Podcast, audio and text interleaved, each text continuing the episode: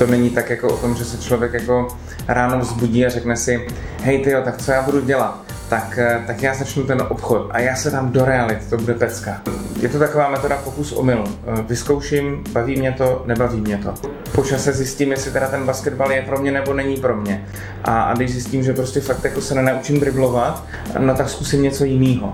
Mm. A časem prostě přijdu na to, co je ta věc, pro kterou jsem zapálený, která prostě mě baví. A těch možností je tolik, že myslím si, že jediný, co člověka brzdí, je právě to, že má tolik možností.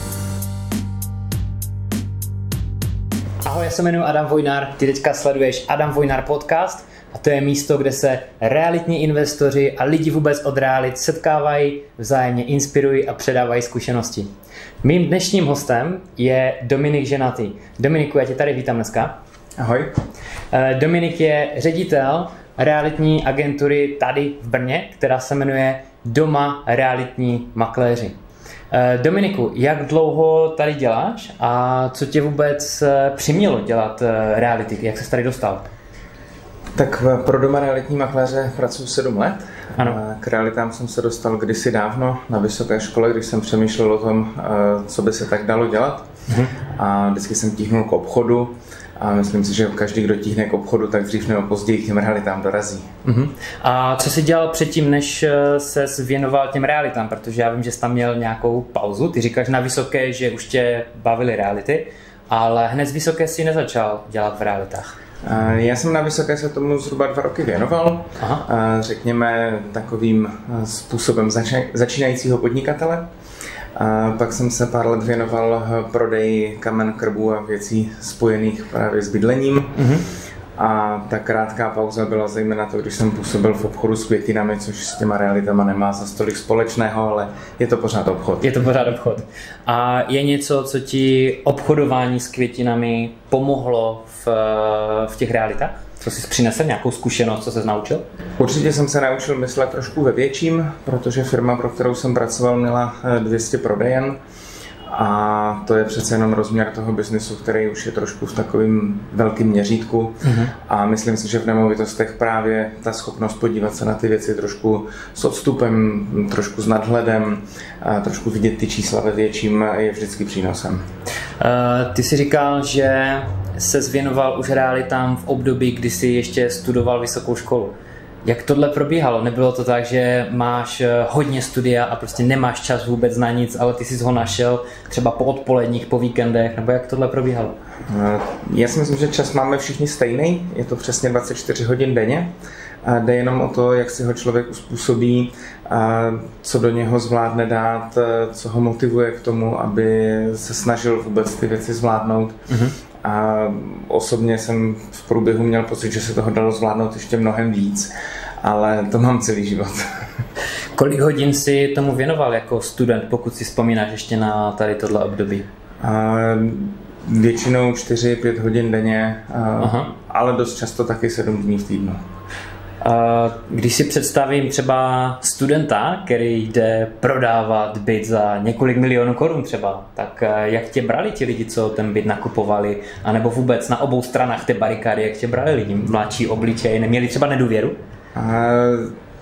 Já musím říct, že jsem se s tím nikdy nesetkal.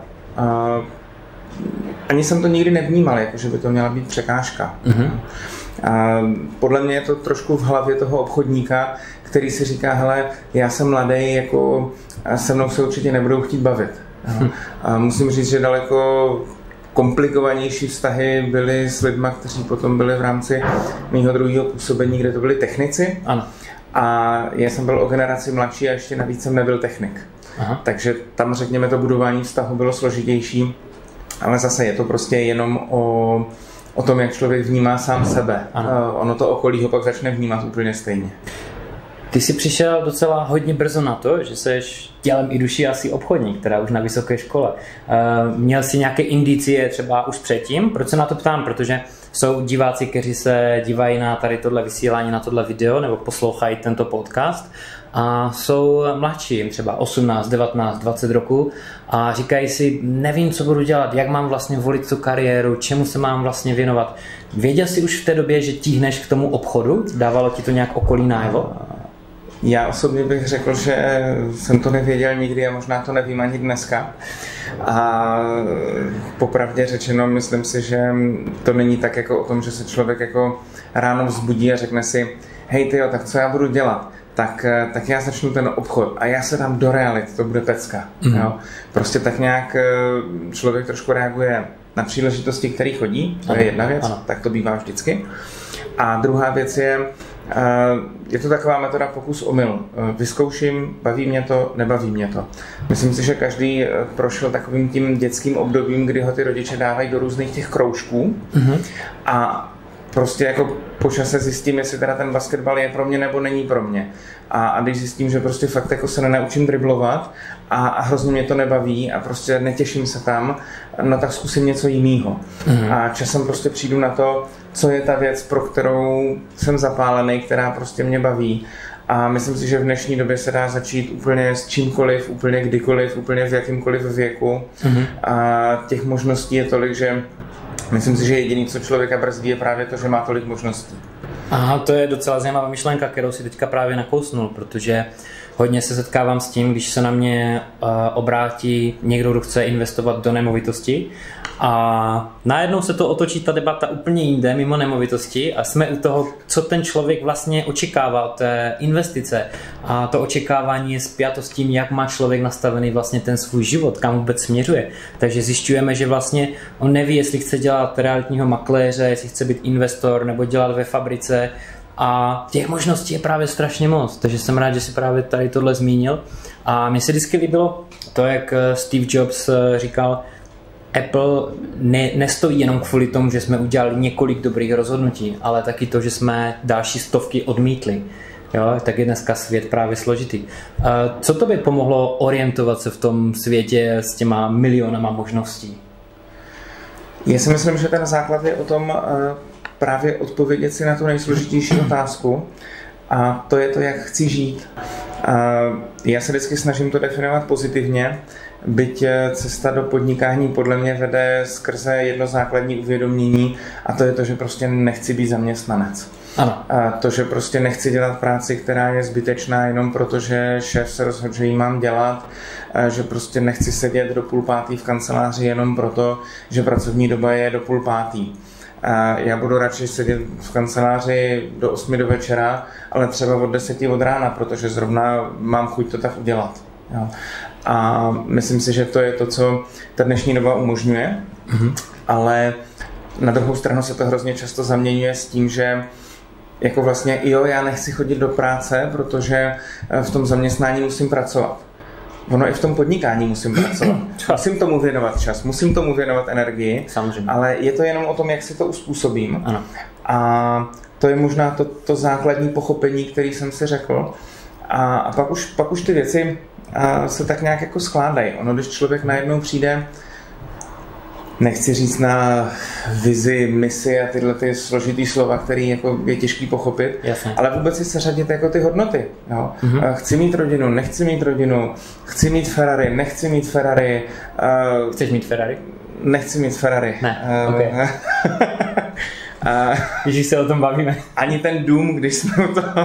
okay. Já jsem člověk do bytu. Ale je to třeba o tom, jako chci cestovat?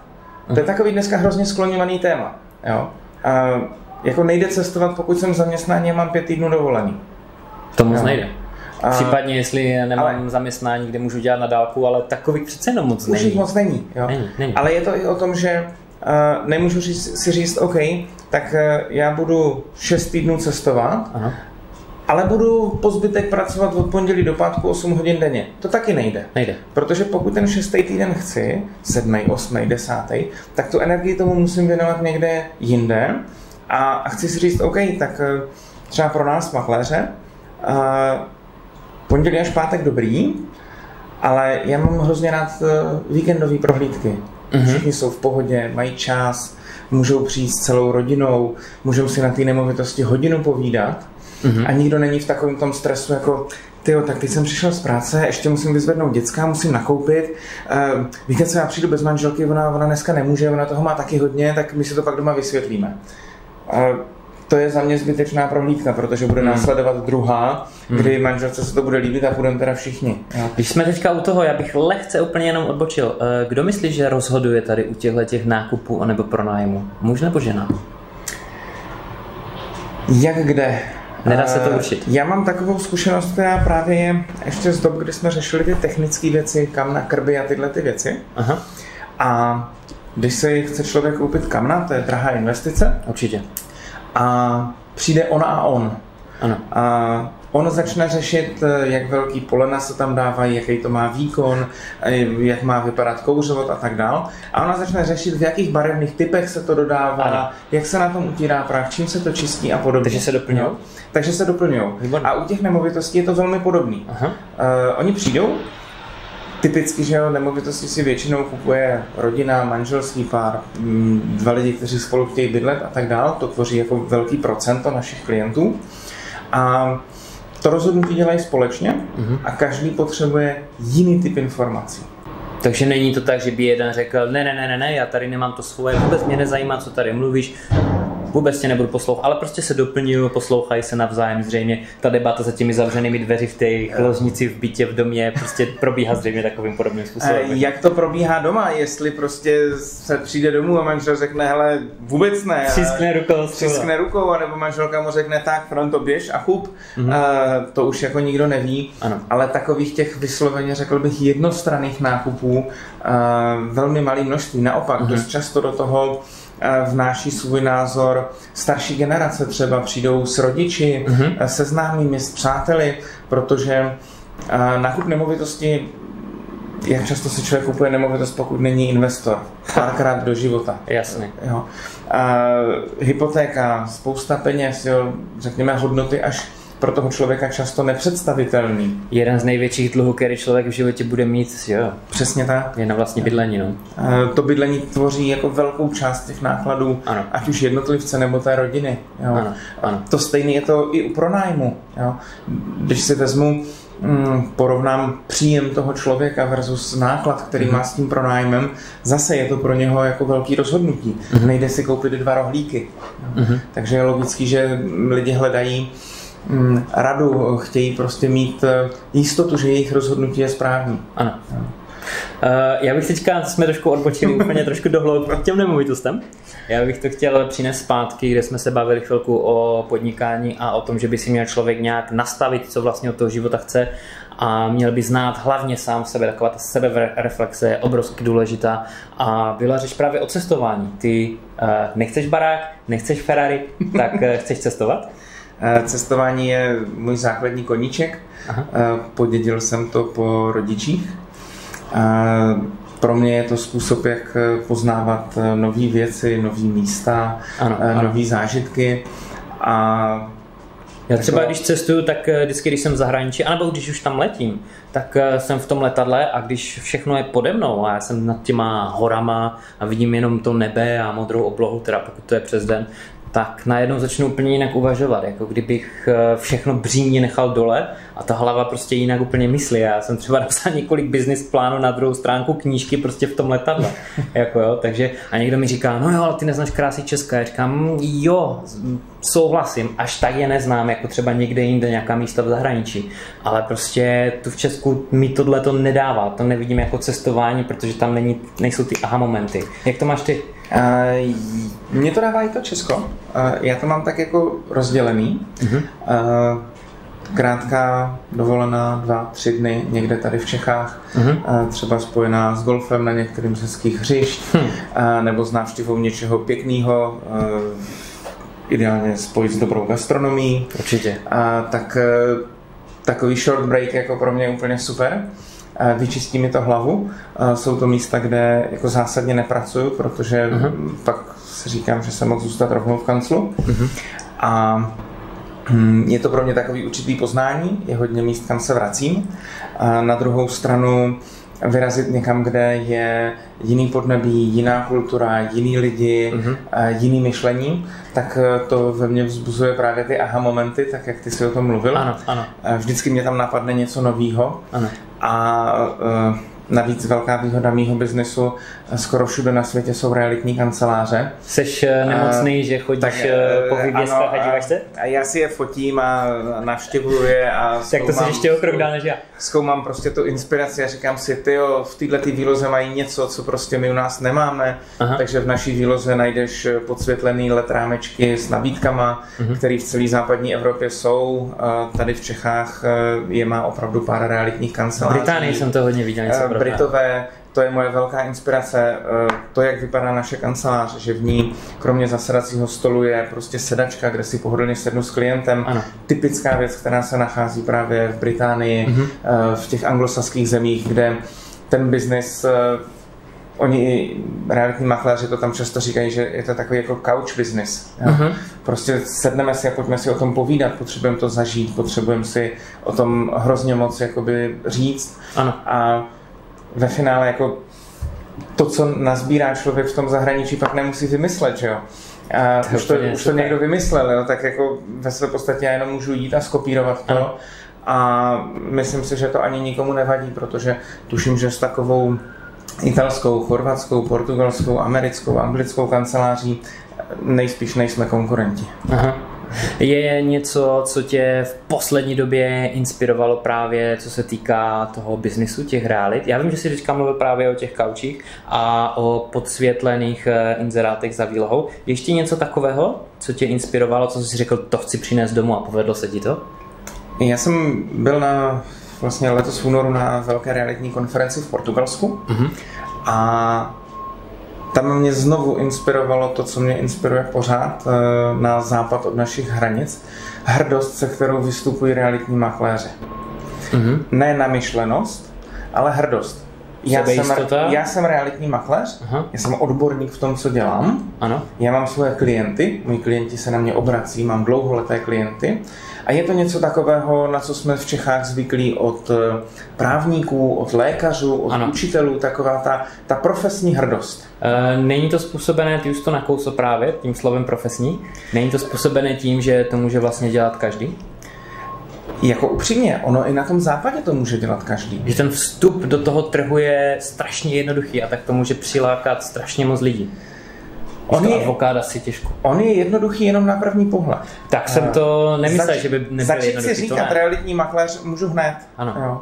Uh, je pravda, že začít si říkat lékař je poměrně komplikovanější. Právě. Na druhou stranu různých léčitelů a lidí, kteří uh, jsou le- lékaři bez diplomu ano. je poměrně dost a myslím si, že i mezi nimi bychom našli lidi, kteří určitě mají tu úctu toho okolí, uh-huh. mají ten řekněme, tu pozici v té společnosti nějakou. Ano. A to mě trošku v těch Čechách chybí, že uh, mám pocit, že spousta makléřů uh, já bych řekl, že se až stydí za to, že jsou makléři. Já jsem to právě chtěl říct, že se až trošku někteří stydí a je to spjaté, nebo takhle, bych to přirovnal trošku k finančnímu poradci, co býval kdysi. A kdysi možná, a možná ještě v dnešní době, podnikatel. Někteří lidi prostě se tež furt za to nějak stydí za tady tohle slovo, jo, že používají o sobě. A jak se to dá změnit? Uh, já nevím, já to nikdy neměl. uh, já vždycky, když něco dělám, tak se snažím uh, ze 100% tomu věnovat veškerou energii. Uh-huh. Uh, maximálně se snažit držet krok s tím, co se v tom odvětví děje, eh, ať už po té odborné stránce nebo po stránce těch soft skills. A pro mě by to teď zazní jako kliše a, a tuším, že to výdají lidé často. A pro mě je klient na prvním místě. Ano. Já jsem udělal spoustu obchodů, eh, ze kterých jsem neměl žádnou provizi protože prostě to v dané chvíli nešlo, makléř z druhé strany se mnou nechtěl spolupracovat. Počkej, říkal jsi makléř z druhé strany. To znamená, že ty, když děláš realitního makléře, já vím, že v zahraničí, třeba ve Spojených státech to tak probíhá, že si sednou dva realitní makléři, každý zastupuje svoji stranu. Je to něco takového, co si teďka měl na mysli? Je to přesně to, o čem mluvíš. V Tady jsem to moc nesl. V Čechách to není ještě úplně normální, protože uh, myslím si, že ten základ je v tom, že jako kupující má představu, že už tam jeden makléř je, ano. tak na co tam mít druhýho makléře. Aha. A za mě podobně nesmyslná představa, jako kdybych přišel k soudu a řekl si, hele, druhá strana tady má advokáta, prosím vás, můžu si vás taky půjčit? Nelze koupat stoprocentně na obě strany. Um, já si myslím, že nelze kopat ani z jednoho procenta za obě dvě strany. Aha. Uh, tam jsou protichudné zájmy. Ano. Buď chci levně koupit, nebo chci draze prodat. A prostě, jasně, já kupuji jenom za jeden tým mm-hmm. a, a nemůžu zároveň jako říkat, hele, já chci draze prodat i levně koupit. Samozřejmě pro mě etika v podnikání je velmi důležitá věc, takže ten obchod musí proběhnout bezpečně, musí proběhnout kvalitně, všechny strany musí mít všechny informace a tak dál, mm-hmm. ale jako já za toho kupujícího nebudu vyjednávat podmínky. Já budu vyjednávat podmínky za prodávajícího. A bohužel v Čechách panuje pořád ta představa, že je to vlastně jako hrozně jednoduchý. Jo, teď mm-hmm. ten biznis není nic složitýho, tak si zkusíme říct o slevu, mm-hmm. oni nám nějakou slevu dají, mm-hmm. a pak vezmeme smlouvu, tu si prohlídneme, možná ji dáme nějakému kamarádovi, který dělá něco se smlouvama, on nám to zčekne, jestli je to dobrý a je to fajn. Mm-hmm. Jo. A a vlastně jako technický stav nemovitosti, no tak hele, říkali, že to je dobrý, no tak je to dobrý. Už jsme před sto lety kupovali jeden byt, no tak eh, tenhle ten vypadá dost podobně, má to zdi, má to okna, tak je to fajn. No. A přitom jde o snad největší dluh, který vlastně v životě člověk eh, má, že pokud nejde o investora třeba. Já osobně to si myslím, že zajímavý, no, pořízení vlastního bydlení je velmi složitá investice mm-hmm. a vysoký náklad a ty lidi k tomu přistupují hrozně lehkovážně. Mm-hmm. No. Je nějaký způsob, jak kontroluješ svoji uh, službu, kterou nabízíš vlastně trhu? Je, dá se to nějak zkontrolovat třeba zpětně? Že by se třeba ptal lidí, jestli jsou spokojení s tvýma službami? Nebo jak se to dá vlastně takhle? Já bych chtěl prostě přijít ven uh, na trh se svými službami a říct, já to dělám prostě perfektně, mně se to líbí, já si myslím, já jsem stoprocentně přesvědčený, že to dělám správně, jak bych měl ale trh si může myslet něco jiné. Je něco, jak se to dá zjistit? Dá se to zjistit velmi jednoduše. Může se člověk zeptat svých klientů. A problematický je, že tvůj klient, pokud je s tebou spokojen, ti nikdy neřekne nic negativního. To je logický. Jo? Ten proces trvá dlouho, většina těch klientů se mnou naváže nějaký blížší vztah a je to o tom, že nechce tomu druhému ublížit. Mm-hmm. Jediný recept, který jsme na to vymysleli, je eh, vzít si objektivního klienta, a, takže v rámci naší kanceláře máme možnost eh, používat mystery shopping. Používáme k tomu agenturu, která se na to specializuje. To je super. Právě proto, že ten klient nám neřekne vždycky všechno, neřekne. ale tenhle ten mystery shopper, který prostě má dopředu daný notičky, on ví, jak to má proběhnout, ví, na co se zaměřit mm-hmm. a je schopný nám říct jako, jo, hele, bylo to perfektní, přišel si včas, věděl si o té nemovitosti všechno, ale jak mám dostat ty desky na té prohlídce, mm-hmm. tak v tom chybělo tohle, tohle, tohle. Ty další čtyři věci tam byly, ale tyhle tři si zapomněl. Mm-hmm. Jaké byly ty výsledky na začátku, když jste si pronajali takovou spolupráci? Uh, A jaké jsou teď? Teď to bude znít trošku vychloubačně, ale byly dobrý už na začátku. To já jsem když, nečekal. To jsem já nečekal. když jsem dostal první reporty... já jsem tak, čekal, že na eh, začátku bys řekl možná, jo, měli jsme tam nějaký chyb, ale dneska jsme se dostali na 120%. Já bych řekl, že fakt jako pilujeme detaily. Ano. Mhm. Takže pro nás je ten mystery shopping jako takový fakt jako pilování drobností. Jak často dostáváte tyhle výsledky? Děláme jednou měsíčně prostě nějaký uh, soupis. Uh, a sednete si tady třeba u stolu vedle někde v kanceláři uh, a proberete všecko, co se tam klasicky, stalo? Klasicky tak jako vždycky veřejně pochválíme to, co se povedlo a potom si jeden na jednoho sedneme a řekneme si, OK, tady jsou ty body ke zlepšení, jako tohle to bychom mohli ještě vytáhnout někam. A jsou ostatní nervózní třeba, když přijde tahle doba, kdy si máte sednout a probrat tady tyhle uh, věci, které to bylo, to bylo týmový rozhodnutí, to nebylo rozhodnutí, že já jsem řekl, že budeme mít v kanceláři mystery shopping. Je to něco v zahraničí, co si viděl, že někdo dělá? Ten mystery shopping? Ne, za tohle konkrétně může, eh, řekněme, moje zkušenost s mystery shoppingem v rámci těch květin, mm-hmm. kde něco takového jsem ah. jakoby organizoval na těch prodejnách. Ano. A velmi, dneska bych řekl, amatérským způsobem. Mm-hmm. A v rámci Business for Breakfast jsem se potkal s člověkem, který má agenturu, která se zaměřuje právě na, na mystery. Mají svoje agenty po celé republice, mm-hmm. mají to opravdu jako zmáklý úplně jako pecka. Super. Scénář jsme vymysleli krásně, používáme ho a, a já dostanu report v takovém detailu, že poslední, co tam chybí, je, jaký měl makroš na sobě trenky. Dobře, takže trenky ne, to třeba nebudeme. a jak Dá se zjistit vlastně nebo vyčuchat nějak už pocitově, že ten, s kým jdeš na tu schůzku, že bude ten mystery shopping? Ne.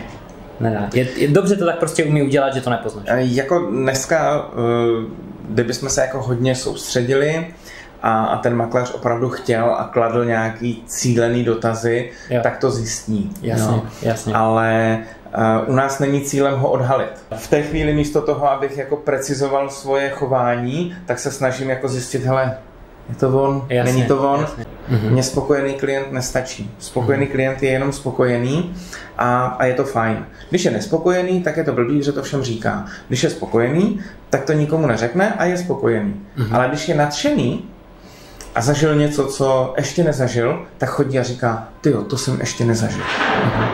No. Já si vzpomínám právě jednu knížku zaměřenou na biznis a ta se jmenovala ve smyslu uh, Dobrý je nepřítel výborného. ano, ano. a úplně v tímhle souhlasím, protože když je něco špatné, tak se ti to vrátí na stůl a ty víš, že to máš zlepšit. Když je to dobré, tak víš, kde si je to dobré, makáš na tom. Ale když je to něco mezi, tak ty vlastně nevíš, kde máš začít. Dělám to dobře, nedělám to dobře, že jo? Na tohle super si myslím, že pro každý biznis, úplně každý, kdo má jakýkoliv vztah s klientem, uh-huh. tak je velmi dobrá inspirace v rámci, řekněme, provozu ubytovacích a gastro. Uh-huh. A doporučuji věc za hranice. Ano a doporučuji se jako nebát té investice a opravdu se podívat do pětihvězdičkových rezortů, mm-hmm. jak to tam vypadá. Zmiňoval si teda, že člověk by mohl nabrat nějakou inspiraci právě z gastronomie, z hotelnictví, ze zahraničí. Mohl bys tohle trošku více rozvést, tuhle myšlenku? Já osobně si myslím, že každý podnikání je závislý na klientovi, který přijde a vytáhne peněženku. A to je ve své podstatě to, co chceme. Ano. A u většiny podnikání je to o tom, že chtějí dostat produkt a za ten zaplatí. A když se naučíme k tomu produktu dát ten pocit, který z toho ten klient má, mm-hmm. tak eh, pak jsme jako lepší než ti ostatní a typicky prostě hotely, restaurace a podobně, oni ve své podstatě zase ten produkt moc tak jako neprodávají. Bydlet se dá ledas kde, najíst se můžu taky ledas kde. Ve své podstatě ve finále můžu bydlet doma uh-huh. a uvařit si sám. Takže tyhle ty typy provozů prodávají z 90% ten zážitek. Je to ten číšník, který poznal, jestli jsem přišel prostě na obchodní jednání a vedem prostě vážný biznisový rozhovor a opravdu chceme si objednat, mm-hmm. přinese to a je to. A nebo jsem prostě přišel s kámošem na pivko a, a na něco k jídlu a prostě můžu si půl hodiny povídat s čišníkem, protože prostě je to super a, a třeba jsme e, i v nějakém vztahu, že už se trošku známe, můžeme si dovolit nějaký forky, může to být daleko uh, uvolněnější. Mm-hmm. A může to být jeden a ten samý člověk, který se k jednomu a tomu samému v různých situacích bude chovat různě. Mm-hmm. Ano. To, když se naučí každý podnikatel, tak uh, najednou zjistí, že ten biznis ho daleko víc baví. Jo? Uh, to... Myslíš v tom smyslu, že dostává pozitivnější zpětnou vazbu od té druhé strany?